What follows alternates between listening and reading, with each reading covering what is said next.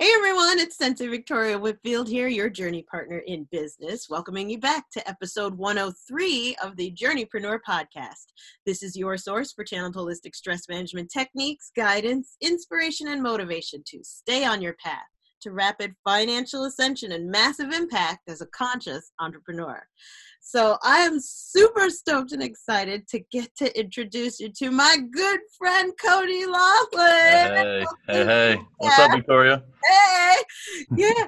You can find him at themoneytalkers.com and he's the host of the Money Talkers podcast.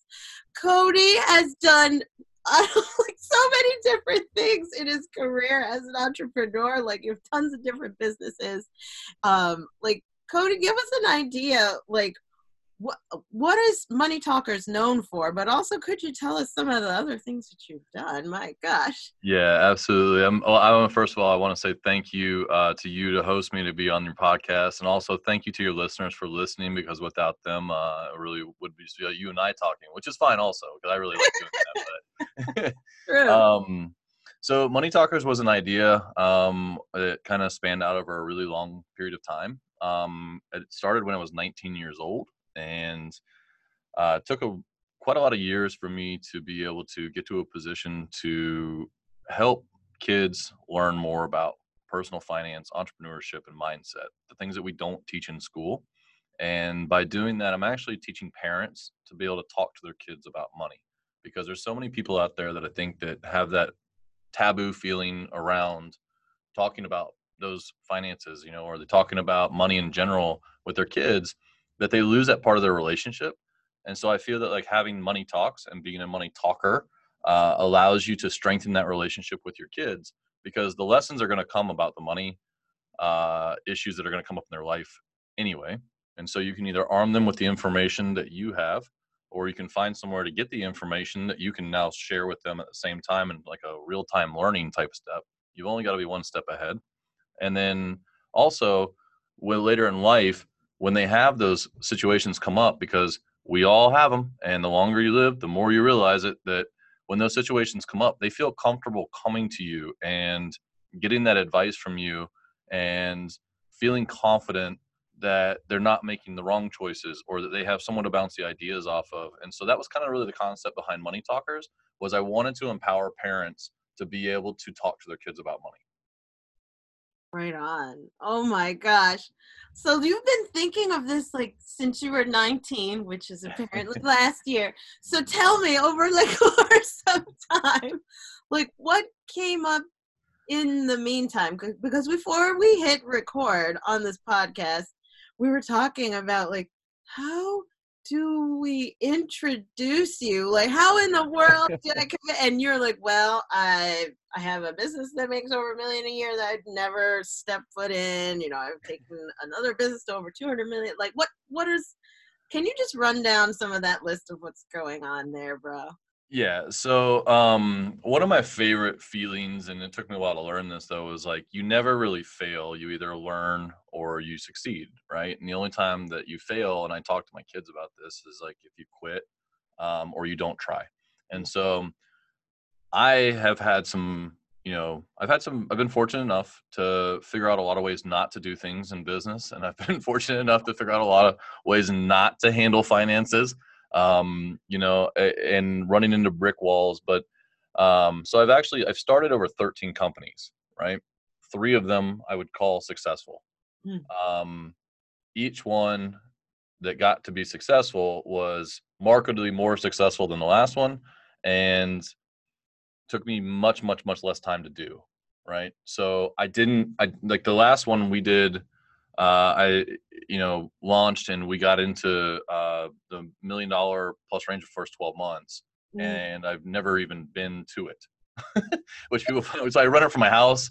You know, I talked to people and I, I, set up the all the things I needed to do, but I had all the things in place so that the business could have a, a, launch and a success right off the bat because I had already been through so many problems before. I had another company that we did over two hundred million dollars in sales, and in one year we did fifty one million dollars in sales and sold out to a publicly traded company.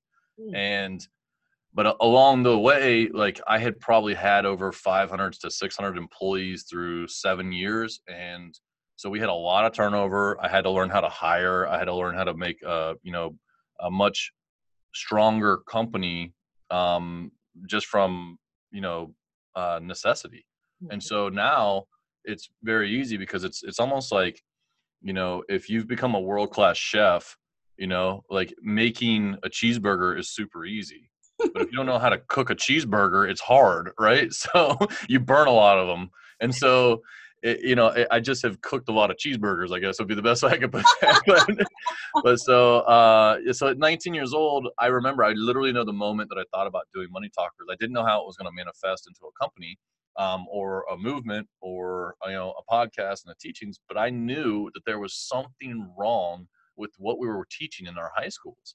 You know, and I can tell you the exact moment because I went to school, I wanted to be a marine biologist. And I happened to take a finance class my second semester in school at 19 years old. And I was sitting there and I listened to this professor explain compound interest. And his example, and I still remember this day, was if you save $2,000 a year for 18, 19, 20, and 21, so for $8,000, he's like, you could work over the summer, work, live at your parents' house, put two grand away a, a year. You'll have more money than if you put $25,000 a year away from 50 to 60 and I sat there and I was like, you know, I'm I'm my one of my gifts from God is is really is, is being able to do math like extremely fast. Like I'm I'm like a human calculator sometimes, and I joke because I it's fun for me, and uh, and so I was sitting there and I'm like just mind blown, like mm-hmm. looking at this thing, and I'm like, how does that make any sense? Like eight thousand dollars is more than two hundred fifty thousand. How does that make sense? I don't understand. And then when I went through the math with it, and I understand compound interest, and I started looking into it, I I got really mad. Like I got really really like upset sitting there. Mm. And because I kept thinking about like, man, maybe like 30 percent of the kids from my high school went to college, and I mean any type of college, community college, college, at least out of out of high school. Um, and you know, I was from a small town in Florida, and and and I thought about like all the kids who were not in the best neighborhoods and not having you know a lot of financial savvy and not knowing all these things like they could all be millionaires. Like literally could all be millionaires for very amount of small amount of money because of compound interest and i'm like they're never going to hear this. Mm. right?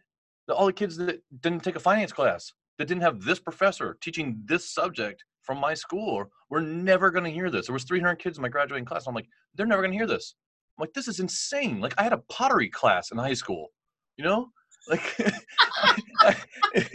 you know, and I remember sitting like sitting there being like, "Are you kidding me? Like, I took trigonometry. Like, I'm never, ever, ever going to use trigonometry my whole life, but I really could have used some compound interest, right? And I really could have used some personal finance lessons, and I really could have used these things. And like, so I immediately changed my finance, my major to finance, and uh, I didn't get to be a marine biologist, and uh, and and then I ended up um, you know, I read a book called Rich Dad Poor Dad at 19 years old, um, and it completely changed my my view of everything. Um, I left. Uh, my mom would kill me if I told you. I left college with 12 credit hours left. Uh, she was not happy about it. Um, and so I went to be a mortgage broker, and my I didn't. I was a finance major, and I went to uh, be a mortgage broker and they set me down and started selling mortgages and I didn't know what they were. right? So epiphany number two, boom, right? Like, you know, and I used to joke with people. I'm like, yeah, you're a chemistry major, fine, go make plastic. And you're like, I don't know how. Like, you're not learning that in school. Like, you, you know what I mean? So uh, at 20, so that's 22, 23, uh, 23 years old. And then 24, um, I started my own company I was watching these guys that were running this company, and I'm like, all right, they're not doing anything special. Like I could do this. I, I know I'm smart enough to do this, so I'm gonna figure this out. Mm-hmm. And so uh, my partner and I, um, I bought, I bought a half million dollar house with three hundred dollars in the bank, oh and we started a company. And on, on the most ridiculous shoestring budget you've ever seen, and like I had five people in an office that believed in me. Uh, we only had one month's rent, and mortgages take 30 days to, to close. So, oh uh, and in that one month's rent, uh, or in that one office with five of us working there, I only had one phone, and so we all had to like basically like rotate and like just stand in this little like room with no chairs and stuff. Oh my gosh! the first month. Um, and it was really cool because I had I, I had talked my way into this like amazing downtown office space. This guy just like totally took pity on us because I had no idea how much an office space costs. I just was like, we'll just open an office, and then we went to go get office space, and I was like, oh my gosh, we don't have enough money for this. so we got this guy to take super pity on us, and um, we ended up with a hundred dollars left for like for to do things, and I needed chairs. Um, for the office because I had this big bullpen. Like I was going to make this big cool like boiler room. You know, everybody's gonna be working and stuff. And so, uh, and we went to the office, the used office furniture store, and he he rolled out. We were like, "Well, we got what do you got for a uh, hundred bucks?" And we thought it was gonna be like all those over there. You know, he was like, "Oh, uh, let me see." He like goes in the back and he like rolls out one of those like little circle chairs, you know, with like no arms and no back, and like it's like a little like metal thing. He was like, "This one's 90. I'm like, "One chair, dude? Like, are you kidding me?" so uh, yeah um so i ended up in miami in a warehouse throwing chairs off the third floor scaffolding down onto a mattress that my partner we had uh, done rock paper scissors who had to climb it.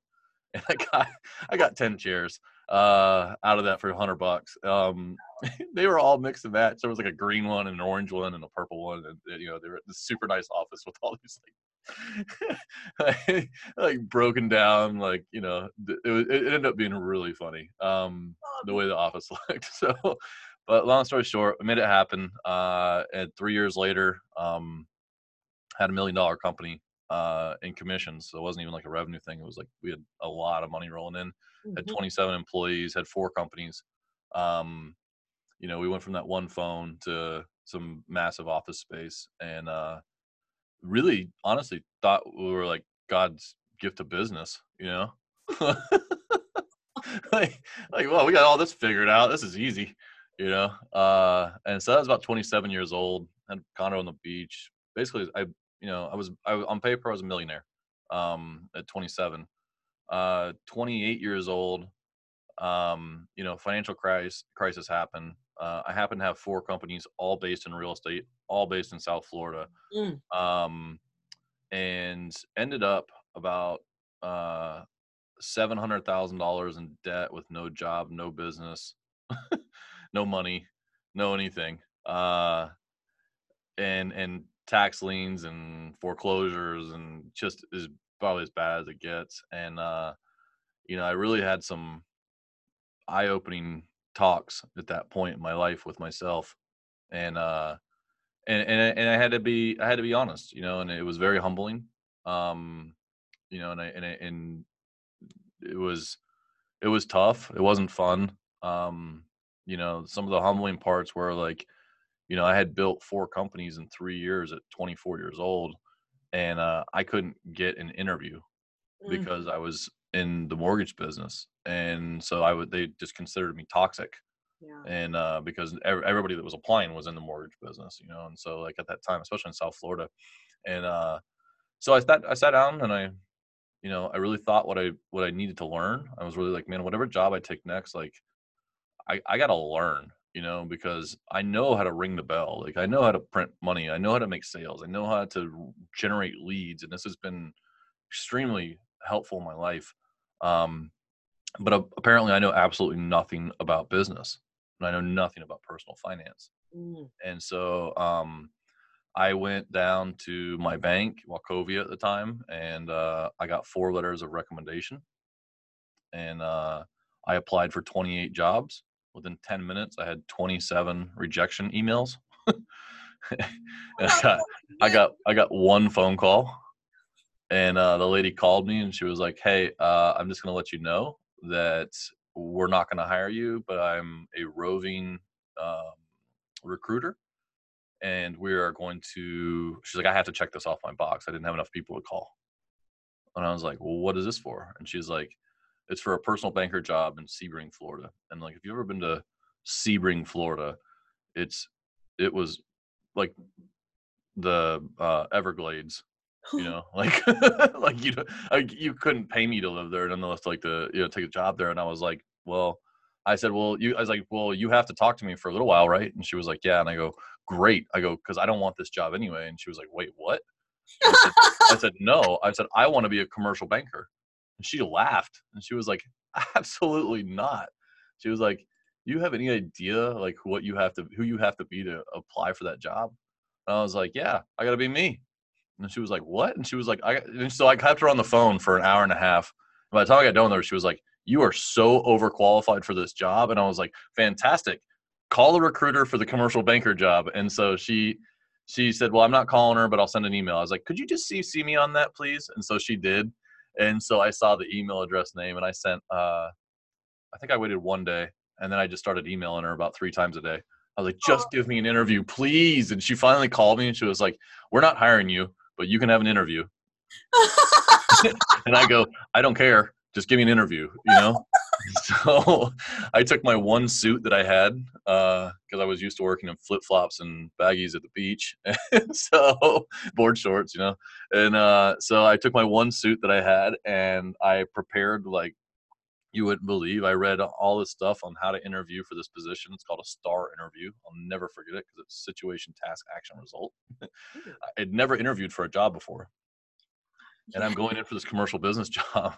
And I'm like, I don't know what to expect, like at all, you know. And I show up and I sit down and I look around and I'm I've, I've got all this in my mindset, like, okay, I'm gonna I'm gonna wow them with all my, you know, like my knowledge. And then I sit down and these guys are wearing like Rolexes and they're in like ridiculous suits and shoes and I mean uh, they're all 40 50 years old and at this time I'm 27 you know and I'm like I'm sitting there and I'm like holy crap like I own like one pair of dress shoes and one crappy suit and I'm like because I just swore I'd never wear one and so I'm looking at them and I, at this point I'm literally in foreclosure all my companies are gone I'm living on my credit cards um you know i'm i'm behind on the car uh like it's as bad as it's get you know what i mean? And so i go over there and i sit down and i look at these guys and i'm like oh my gosh like i got to figure out something. Um you know i'm like they're i'm like i can't i'm, I'm not going to beat these guys like on experience you know? So um, i completely flipped my mindset and uh and i went in and i just thrashed these guys so I was like, they were like, well, what in the world makes you think you're experienced enough to be here? And I was like, because I'm not 50 years old outside interviewing for it. and they were like, what do you mean? I'm like, do you know what I had to do to get an interview for this? I go, they all just showed up. They're just expecting to walk in here and they get hired, they don't get hired. I go, I can't let you fire me if you hire me. I was like, I don't have a choice. I was like, so I was like, you're going to find somebody who outworks every single person out there and you're going to find somebody who has better, more creative ideas. I said, you want to see what I've done for marketing? Look at this. And I sent, I slid across my 90, I had a 30 to 60, 90 day plan. I had all my marketing stuff. The lady that was the president of the bank for the state of Florida picks it up. She goes, she goes, can I have this? And I said, absolutely. I said, I already did all that. That's my, I was like, I already know how to do all that stuff. and I left there and I called my wife and I was going to see a friend um, in uh, like an hour north and I call my wife and she said, "How'd it go?" And I go, "Man, I did." I go, "I honestly am probably not going to get this job." And I was like, "They said they're going to call me in two weeks," and um, and I said, "But I will tell you this." I was like, I started crying and I said, "You know, I I said I left it on the table." Mm-hmm. You know, I was like, if I don't get that job, I wasn't meant to have it. I was like, I did not leave anything on the field. I went all in on this interview, and I was like, I tried to sell myself as hard as I could long story short, they called me 45 minutes later and gave me the biggest salary on the team. and you really want to talk about crying? That was the time that I started just losing it because I was like, "Oh my gosh, I have a there's an out to this thing," you know. So we moved to Sarasota. I became a commercial banker. Um, three months into the, the job, Wachovia is failing. The banking crisis is going down. And my boss comes to me and he's like, "Hey, just so you know, you'll be the first one fired." I'm like, "What do you mean fired?" He's like, well, there's 14 of us. I goes, he goes, 14 you guys. He goes, no way we have 14 people a year from now. I'm like, why am I getting fired? You know? And he's like, well, you're the youngest, you're the last one in, and you negotiate the highest salary. I was like, I didn't do that on purpose because I, I actually dumbed into the salary thing. And so I'm like, I'm like, you can't fire me, man. Like, I don't have a choice. Like, you don't understand my situation. Like, I can't be fired. So he goes, then make yourself indispensable. And I said, how do I do that? And he goes, you'd better outproduce and outwork not just one person on that team, every single person on that team. You better do it twofold. He goes, then they I, they won't be able to let me fire you. Whoa. He goes, and I, I, love this guy. This guy became one of my best mentors, just mindset people I've ever met in my life. without even really trying. It just the stuff he said sunk into me so hard, and I was like, okay. So I was pushing out 30, 40 appointments a week. These guys were hitting it two to four. Hmm. And I mean, I was making 100, 150 phone calls a day. They were making probably 30 a week, you know. And uh, long story short, a year later, uh, there was six people on the team, and I was one of them. Mhm. And uh, a year after that, I became the I, and I was the youngest business broker in the area, and I had no and I was moving into a new city, so I didn't have any you know I had no connections. And uh, long and then a year later, I became that was I led the state in loans, new loans, and then um, I had there's a really bad tax story in the middle of that. if you want to hear that, that was that was pretty uh that was a, that was probably goes into the part where you're talking about where you wanted to hang it up. Yes. there was a part in my life that uh there was a part where um so I hadn't paid taxes. I didn't even file any for like I long I, I had a, I went to the, the accountant when I finally got like a paycheck because I didn't have any money to pay an accountant to do any of stuff. And I was the guy who like I always had like the next big commission coming. So I always knew like I knew I had to pay these taxes and then but I didn't know how bad it was and I had these massive commissions online that I was going to have. You know, uh, I don't mean like online, like on the internet. I mean like up next, coming down. Like I had a fifty-four million dollar building I was supposed to be closing on, and uh, with the, with the loan, and then I had all the loans going back out, and so I had all this stuff lined up when the when the rug got pulled out from under me. When Bear Stearns went down, it killed my deal a week before it closed, and I was supposed to make like a million dollars. So was dealing with all this stuff, you know, and like so I didn't file anything. I had all these companies, I had my personals, and I knew I owed money. So I was like, I don't want to. I just want to put my head on the pillow and like just not, you know, just it'll go away, you know. And so, and I didn't know how to do it. And I had a big shoebox of bank statements, and that's all I had, you know, and like Amex bills. And so, um, anyway, I found an accountant, and I'm like, look, man, like I really need somebody to help me bad. And he was like, well, it's six. He's like, with this amount of work, he's like, you got to be crazy. He's like, I can't do this for less than like seven hundred fifty dollars a tax return. He's like, you. I was like, I have to recreate all this stuff. And I'm like, I'm like, I'll be honest with you, I have like a couple hundred bucks, dude. And he was like, just looks at me, and I said, let me make a deal. He goes, what do you mean? You're a banker? I go, I go, I promise you, I will make you ten times what you would charge me to do these tax returns. And he was like, what do you mean? I go, I'm a banker, and I go into forty businesses a week they all need accountants. Mm-hmm. And I was like, I promise you, you don't know me.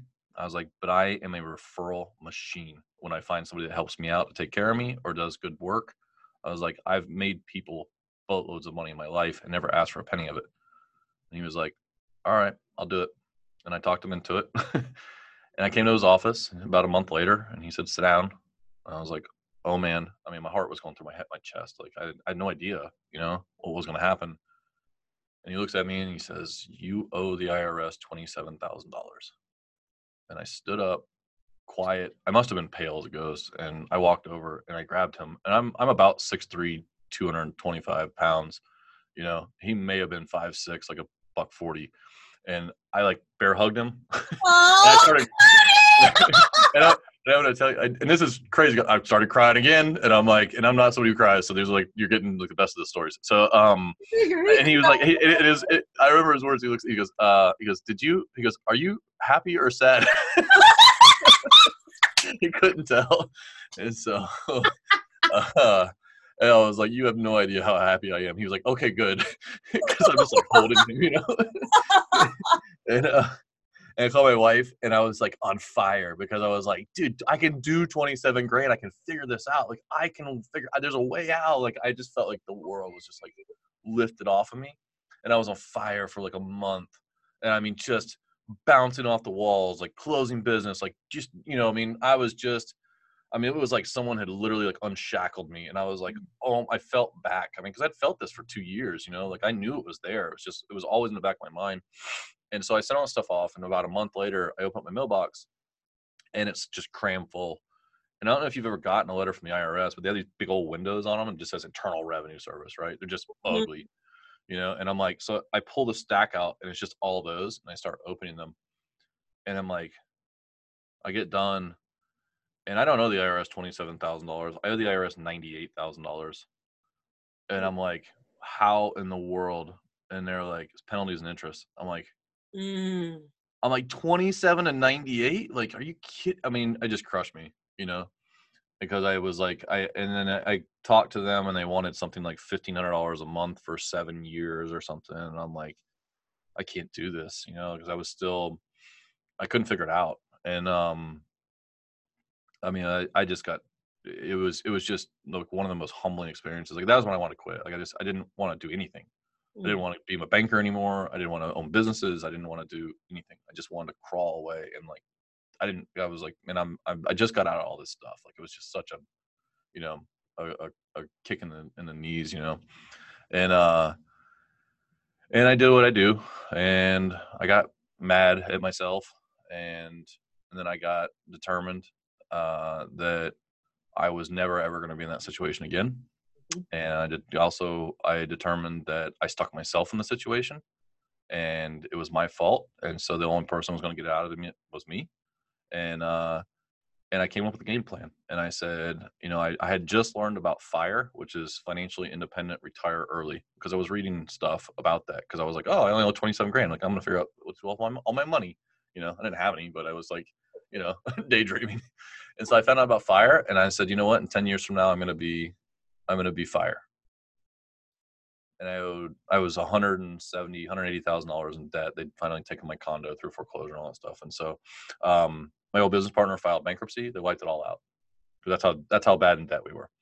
Um, all of it, tax liens and everything. He had the same thing I did.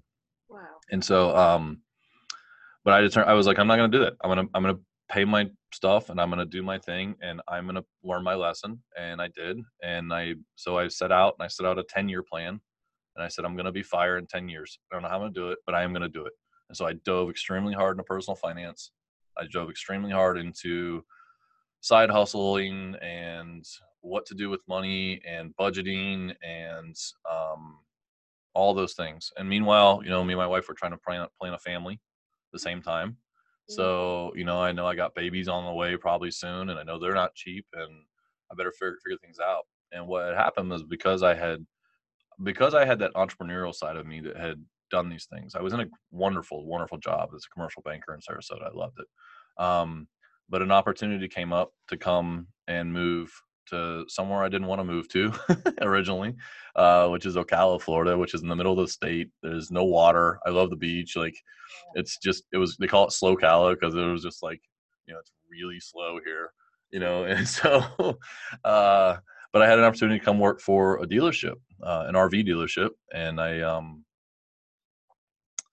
I had never been in one, and uh, so I said okay because he said he said uh, he said you know I'm going to give you the opportunity to um, he's like I got to find somebody to to lead this to, and I went up and I did my thing with my financials and I did my thing with my internet leads and I did my thing with all that stuff, and uh, and then I ended up taking over the finance department and I ended up uh, buying the dealership out. Um, and for somebody who swore they'd never be in debt before, went into millions and millions and millions of dollars of debt uh, to buy this dealership. And then I got a real lesson in working. Um, so I spent the next seven years working 60 to 70 hours a week. Um, had two kids. Uh, basically, I committed myself. To, I was either at work or with my kids, and so I cut up myself off from all friends and everything else. I mean, I, I went to work, you know, I but I had to, and uh, this was my this was my out. I didn't know what it was going to be, but this was my out, and I knew it. And so I knew that if I got this business to where it needed to be, I could sell it, and then uh, and then I would I would get to where I wanted to be. And so I started um, trying to invest in property, and uh, and I started building things up. And company came in to buy us a couple different times, private equity, publicly traded companies, um, you know different sources and we went through that for about two years. Um, meanwhile i did more um, like business strategy training than you probably ever could. That's all i did was I, I stopped listening to the radio and i just all i did was listen to audible and all i did was try to read books and all i did was try to teach all this stuff too because i really believe that you can't just learn things you need to teach it mm-hmm. to solidify it inside of you um, because you can't be a hypocrite once you teach somebody right? So once you teach them the lesson, if you don't do the lesson, then your credibility and your shame goes inside and it hurts. So you don't, you can't do that, right? And so, started doing all that, and uh, we had an offer, and it fell through, and I just I needed to be done. You know, I couldn't. I could. I was burnt, but I was able to keep my wife at home with my kids, which was extremely important to me. So I kind of felt like I was working both of our jobs. Yeah. Um, she took care of the household and the kids, and they learned and taught them and all that stuff. And I took care of the getting the money in the door and taking care of cleaning up the finances. I paid every single thing off. I got completely debt free, except for these millions of dollars with the business. Um, and then uh, and we ended up getting bought out, and uh, it was an extreme blessing. I went to work for them. I had a job for. Uh, I, I had a I had an unbelievable uh, vice president job. It was a dream job for me. Um, if you would have offered it to me any other time in my life, uh, but I had a calling to go do something else, and um, and I wanted to. I knew that I was only going to be cool to my kids for so many years, and I spent so much time. You know, like I never got to pick them up from school. I never got to take them to school. I never got to do just basic day to day stuff, and um, and so I decided one day, and I just walked in and quit. Hmm. and I just quit this dream job, and uh, and then a year later, uh, here I am. I'm doing a podcast trying to teach kids about money. Oh my gosh, Cody, you are my freaking hero. like you are a superhero. All the stuff that you've been able to do and to create and like wow, you're like oh man, you're like a machine, but at the same time that's not true because you're a human being. Yeah. And yeah, no, and it's I mean, you know, um a lot of it just come from like I identifying what I wanted and uh and we all do that. We all know, you know, I think we all know. I think we have an, at least an idea of of things that we want in our mm. life and then just being diligent enough to make a plan to do it, you know. We all know the little catchy phrases like, you know, a, a dream, you know, what is it? A um a goal without a plan is a dream, right? Mm-hmm. Well, that's not false you know my favorite thing and i have this inscribed and i've i've actually had several of my friends give it to me was um is is henry ford and he said um you cannot build your reputation on what you're going to do. Mm. right? And so we're all going to do these things. You either do them or don't right? And so uh when i started to do these things i really wanted to be home and so now like honestly i i have three companies and if you saw my work schedule, like quote unquote work schedule, it'd be like, what do you do? You even do anything? Like, I literally have like worked it all to be so efficient that I work it from a cell phone. I go like last summer, I spent all summer in the pool with my kids. It was mm-hmm. amazing. It was like the greatest like kid summer of my life since being a kid. Like I was literally like, you know, water guns and we went and bought like slip and slides whenever we wanted to. Like, you know, we we just did like crazy kid stuff. Like if I want to go to the beach for three days, I can just go. Like it's just you know, but it, it didn't, it came from a plan. It wasn't just something I dumbed into or, you know, I mean, like I have residual income that comes in that covers my bills. I became fire. So I technically retired at 39. I hit my goal. I have, I, I probably do more than I sound like I'm doing, but it, if you really like saw how fast and quick I do the things, I don't worry about little stuff anymore. Like I really just have, that was one of the things that like got me to be able to do what I do now is that I just stopped worrying about little things and I, I hit one major thing that I know will push either my business forward or my life forward. And I, I, I hit that one thing. And if I do anything else the rest of the day, it's just bonus. Mm. Right. So it may take half an hour, it may take two hours, but that one thing that I do will have more impact than the 12 hours I used to sit at a desk. Mm. Mm-hmm. Right. Because I was doing busy work and this and that and paperwork and blah, blah, blah. You know, I mean, I was just doing stuff that didn't have impact and so now I just kind of think about it for a little while. I determine what, you know, what I think would have the biggest impact, and I go do that. And then once I'm done with that, I don't care if I do anything else for the rest of the day. And by doing that, it's allowed me to just open up my time. And now, what I want to do is I want to have an impact because I originally started Money Talkers out as the trillionaire movement. And I had to change it because, for one, I don't know how to spell trillionaire.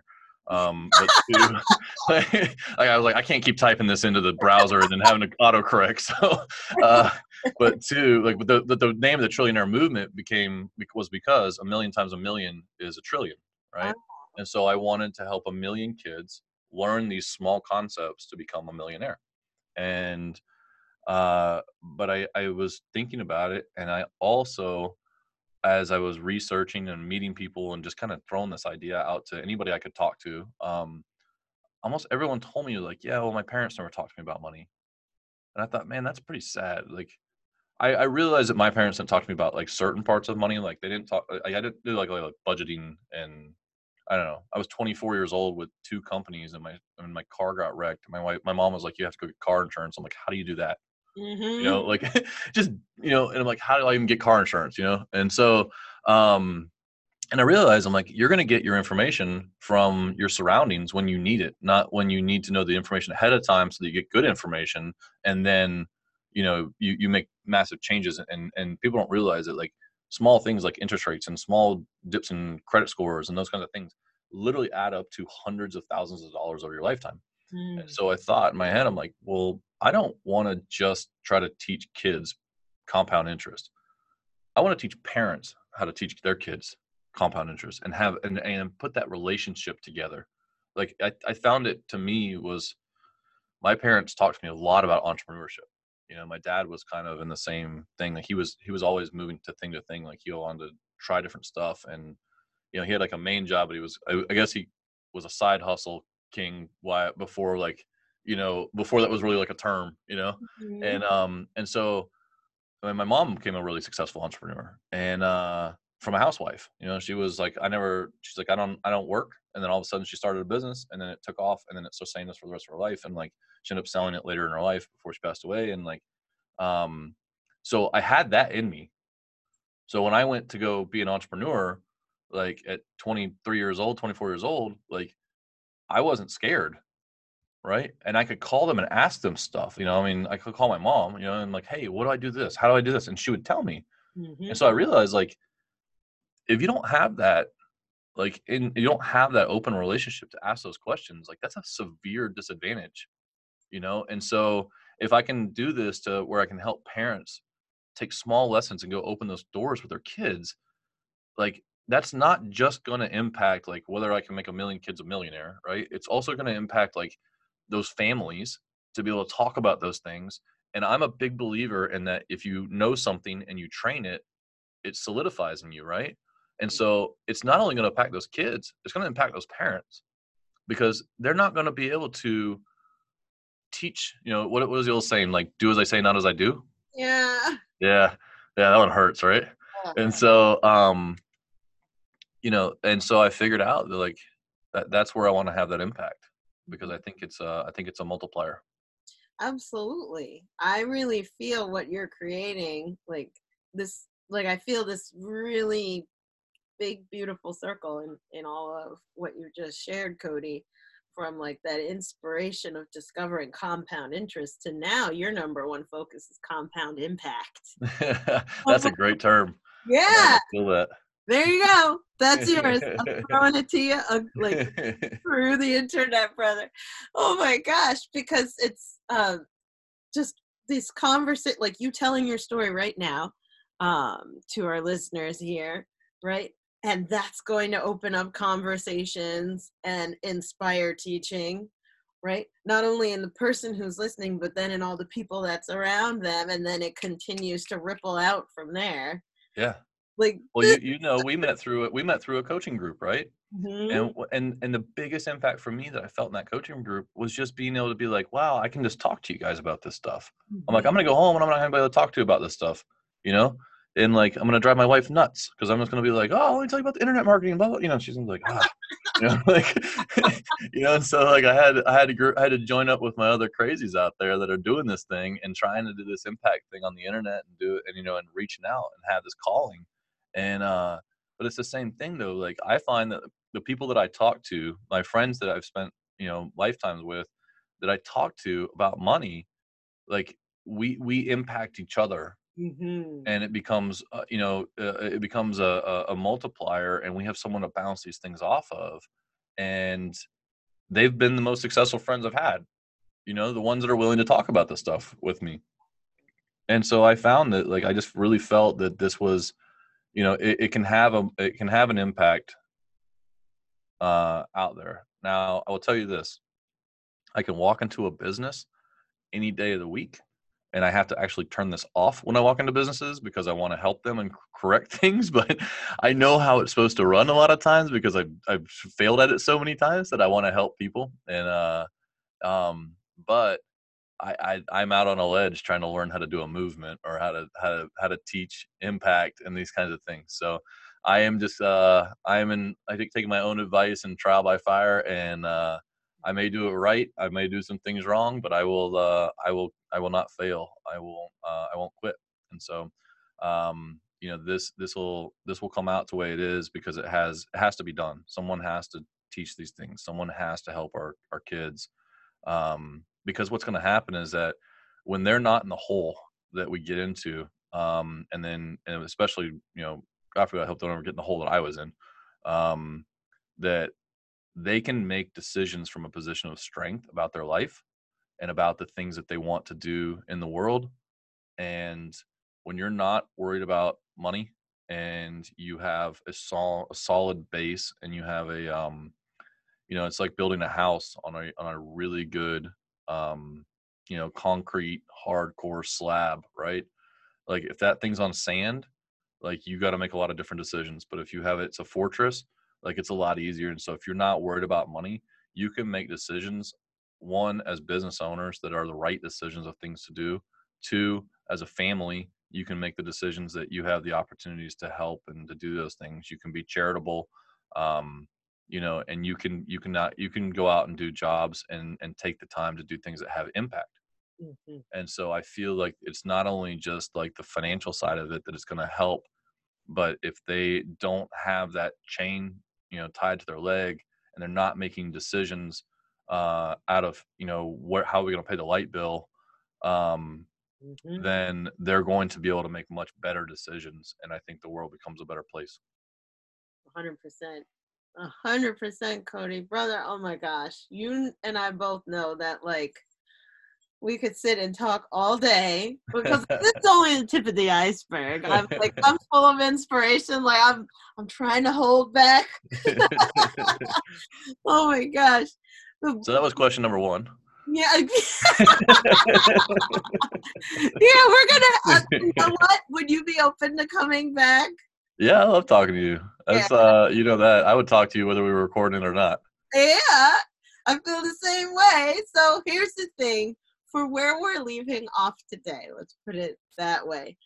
Where can somebody get involved? Because I know when I listen to your podcast, dude, I learn a ton. You're like, okay, this is what you teach your kids. And I'm like, I never learned.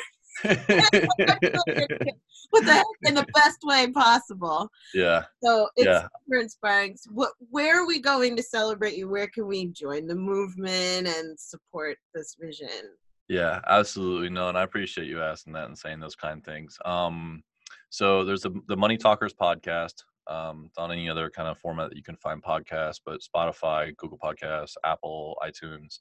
Um, and that's a really good place because I do an interview in there called a high impact interview. And I, what I what I really want that to be able to do is that you be able to listen to something and then take that lesson and then go teach it right then. Mm. And so they're short or 10 minutes, you know, 12 minutes, something like that. And then the lessons 10 to 12 minutes. But that way, I wanted to find a way you could have an impact with kids. And so I figured that if you had 52 high impact talks with your kids around all kinds of things, we talk about entrepreneurship, we talk about mindset, we talk about, um, you know, literally personal finance. And, uh, and you could go do that that will strengthen that relationship. That's that money talk that you need to have. And so the Money Talkers podcast would be definitely one place to go. Um, if you want to grow, join up with the group, there's a Facebook group. Just go to the search bar, type in Money Talkers. Uh, it'll come up Money Talkers for kids who want successful children, um, but it's for everybody. And so you can join in with the uh, Money Talkers uh, Facebook group there. It's open to everybody. And then uh, you can also go to the moneytalkers.com if you want to join up on the mailing list and, and get the newest releases. I'm going to be launching out um, a lot of training programs um, for that are follow along that kind of thing. And so, uh, you know, how to write a business plan with your kids, how to teach them about credit, um, how to teach them about compound interest. So things that like you don't need to be a financial guru to teach finance to your kids. Mm-hmm. You know, that's the one thing I want people to know is that you you already have so much knowledge inside of you, even if you did it wrong, you know the wrong way to do it. So you, the the lessons are going to come for your kids. You can either, you know, have them help them study before the test comes or just throw them out to the test and see how it goes because I know how it worked for me. yeah.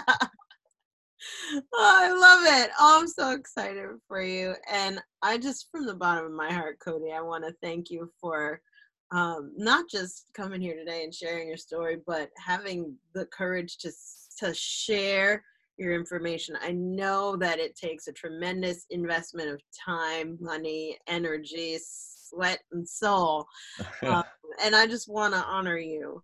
Um, uh, thank you so generously. No, that's that's amazing. This is uh it, it's something that I just feel it needs to be done. And so when I know what the outcome can be, the work is very minimal. Mm-hmm. Right on. Yay! Awesome. Oh, so with that, I want to turn it over to our listeners. By the way, if this is your first Journeypreneur podcast, welcome. Make sure you hit that subscribe button on iTunes or wherever you're listening in, Podbean, Google, wherever you're at.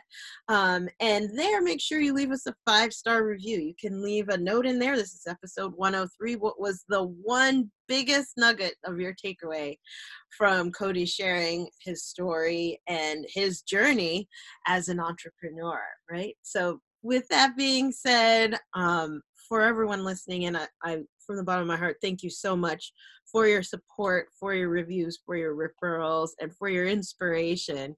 Um, it's lifting you up that gives me so much energy and joy. And with that, at the end of every episode, I end it the same way. Please remember to enjoy the journey. Do not lose your glow as you grow in life and business. And we'll see you in the next podcast episode. Bye. Bye, everybody.